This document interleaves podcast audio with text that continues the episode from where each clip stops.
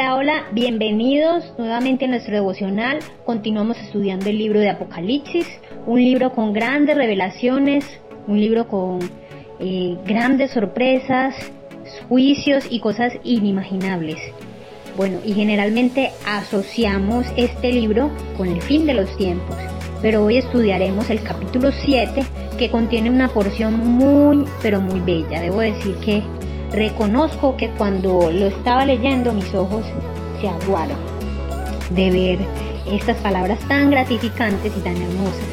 Pero antes de pasar a esta segunda parte que me encantó, abordaremos un poco el primer tema, que nos habla acerca de los ciento cuarenta y cuatro mil sellados.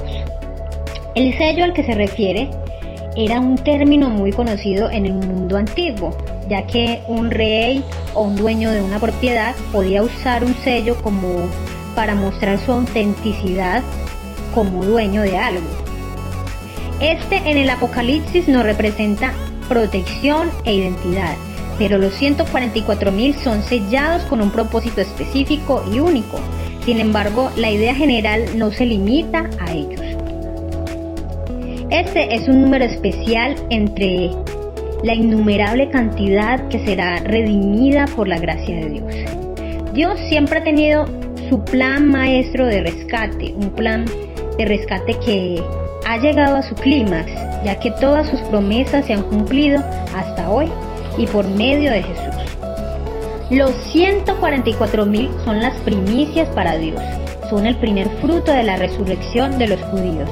Óigase bien, son la primicia, el inicio de una cosecha mayor, dice en Apocalipsis catorce cuatro.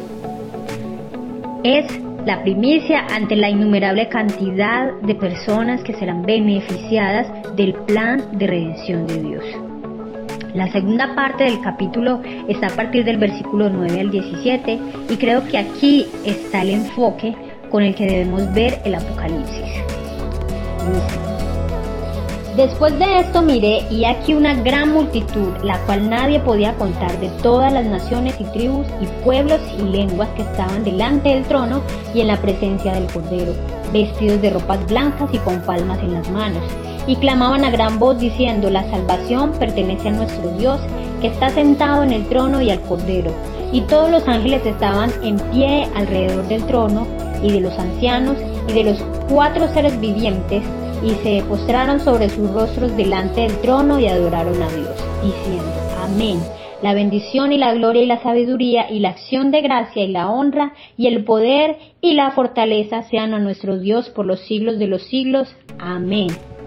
Es hermoso. Más allá del momento de juicio, podemos ver también la bendición, el momento en que estaremos delante de Dios, donde veremos la salvación, el momento donde adoramos solo a Dios. Algo hermoso después de ver este mundo caído, donde nos gobierna la maldad. Aquí en este texto vemos algo maravilloso, y es el mismo Dios gobernando con su justicia. También en el texto se pregunta: ¿quiénes son estos vestidos de blanco? Son aquellos que en la gran tribulación fueron emblanquecidas sus ropas por la sangre del Cordero. Y precisamente es lo que sucede con nosotros, tal vez no en la gran tribulación, pero hemos sido lavados, somos constantemente lavados y revestidos por medio de Jesús, y estaremos delante de Él. Leamos el verso quince y diecisiete. Por eso están delante del trono de Dios y le sirven día y noche en su templo. Y el que está sentado sobre el trono extenderá también su tabernáculo sobre ellos. Ya no tendrán hambre ni sed, y el sol no caerá más sobre ellos, ni calor alguno, porque el Cordero que está en medio del trono los pastoreará y los guiará a fuentes de aguas de vida, y Dios enjugará toda lágrima de los ojos de ellos. Hermoso, hermoso. Esto trae a mi vida expectativa, trae regocijo y me alienta a continuar trabajando para Él. En este versículo eh, recuerdo el trabajo que requiere servir en la iglesia, y es que el servicio en la iglesia en ocasiones se hace demandante, eh, como niquís o el mantenimiento del lugar, las adecuaciones, los ensayos, preparar un tema, preparar un podcast. Todo esto requiere salir de nuestra comodidad y establecer prioridades. Pero en ocasiones sentimos estar cansados y no poder dar más. Y es aquí donde increíblemente este capítulo en Apocalipsis me llena de fuerzas una vez más para reconocer que mayor es la recompensa que me da Dios. En uno de esos días que me encontraba tan ocupada en el servicio de Dios, alguien me dijo: ah, no es que usted mantiene muy ocupada, a usted le está quedando eso muy duro, o es que cuánto le van a pagar pues. Y lo único que quise decir para no eh, dejarme convencer fue: apártate de mí, Satanás. Tal vez como lo hizo Jesús. Pues si me dejo convencer, empiezo a victimizarme y a creerlo. Pero mi respuesta fue simplemente basada en lo que creo y en lo que tengo como convicción. Lo que yo creo es que tengo un Dios que me sustenta y que al final de nuestro trabajo tendrá mayor resultado que el dinero que puedo ganar en este mundo. Estoy convencida de que el servicio al Señor no tiene precio. Me siento al contrario, yo me siento endeudada con todo el amor que el Señor me da.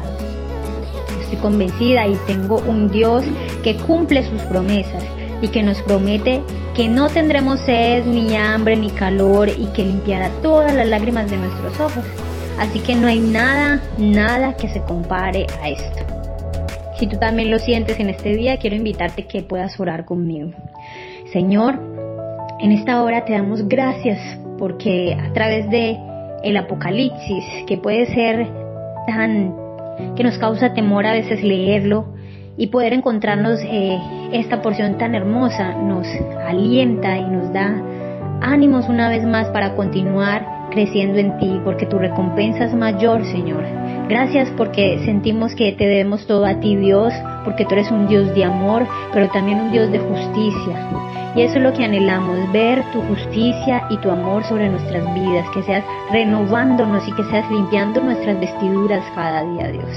Así que límpianos y ayúdanos a permanecer en tu presencia, Dios. Nos ponemos una vez más en tus manos, en el nombre de Jesús. Amén. Espejo te habla a ti. Por si pierdes la salida y la respuesta está ahí.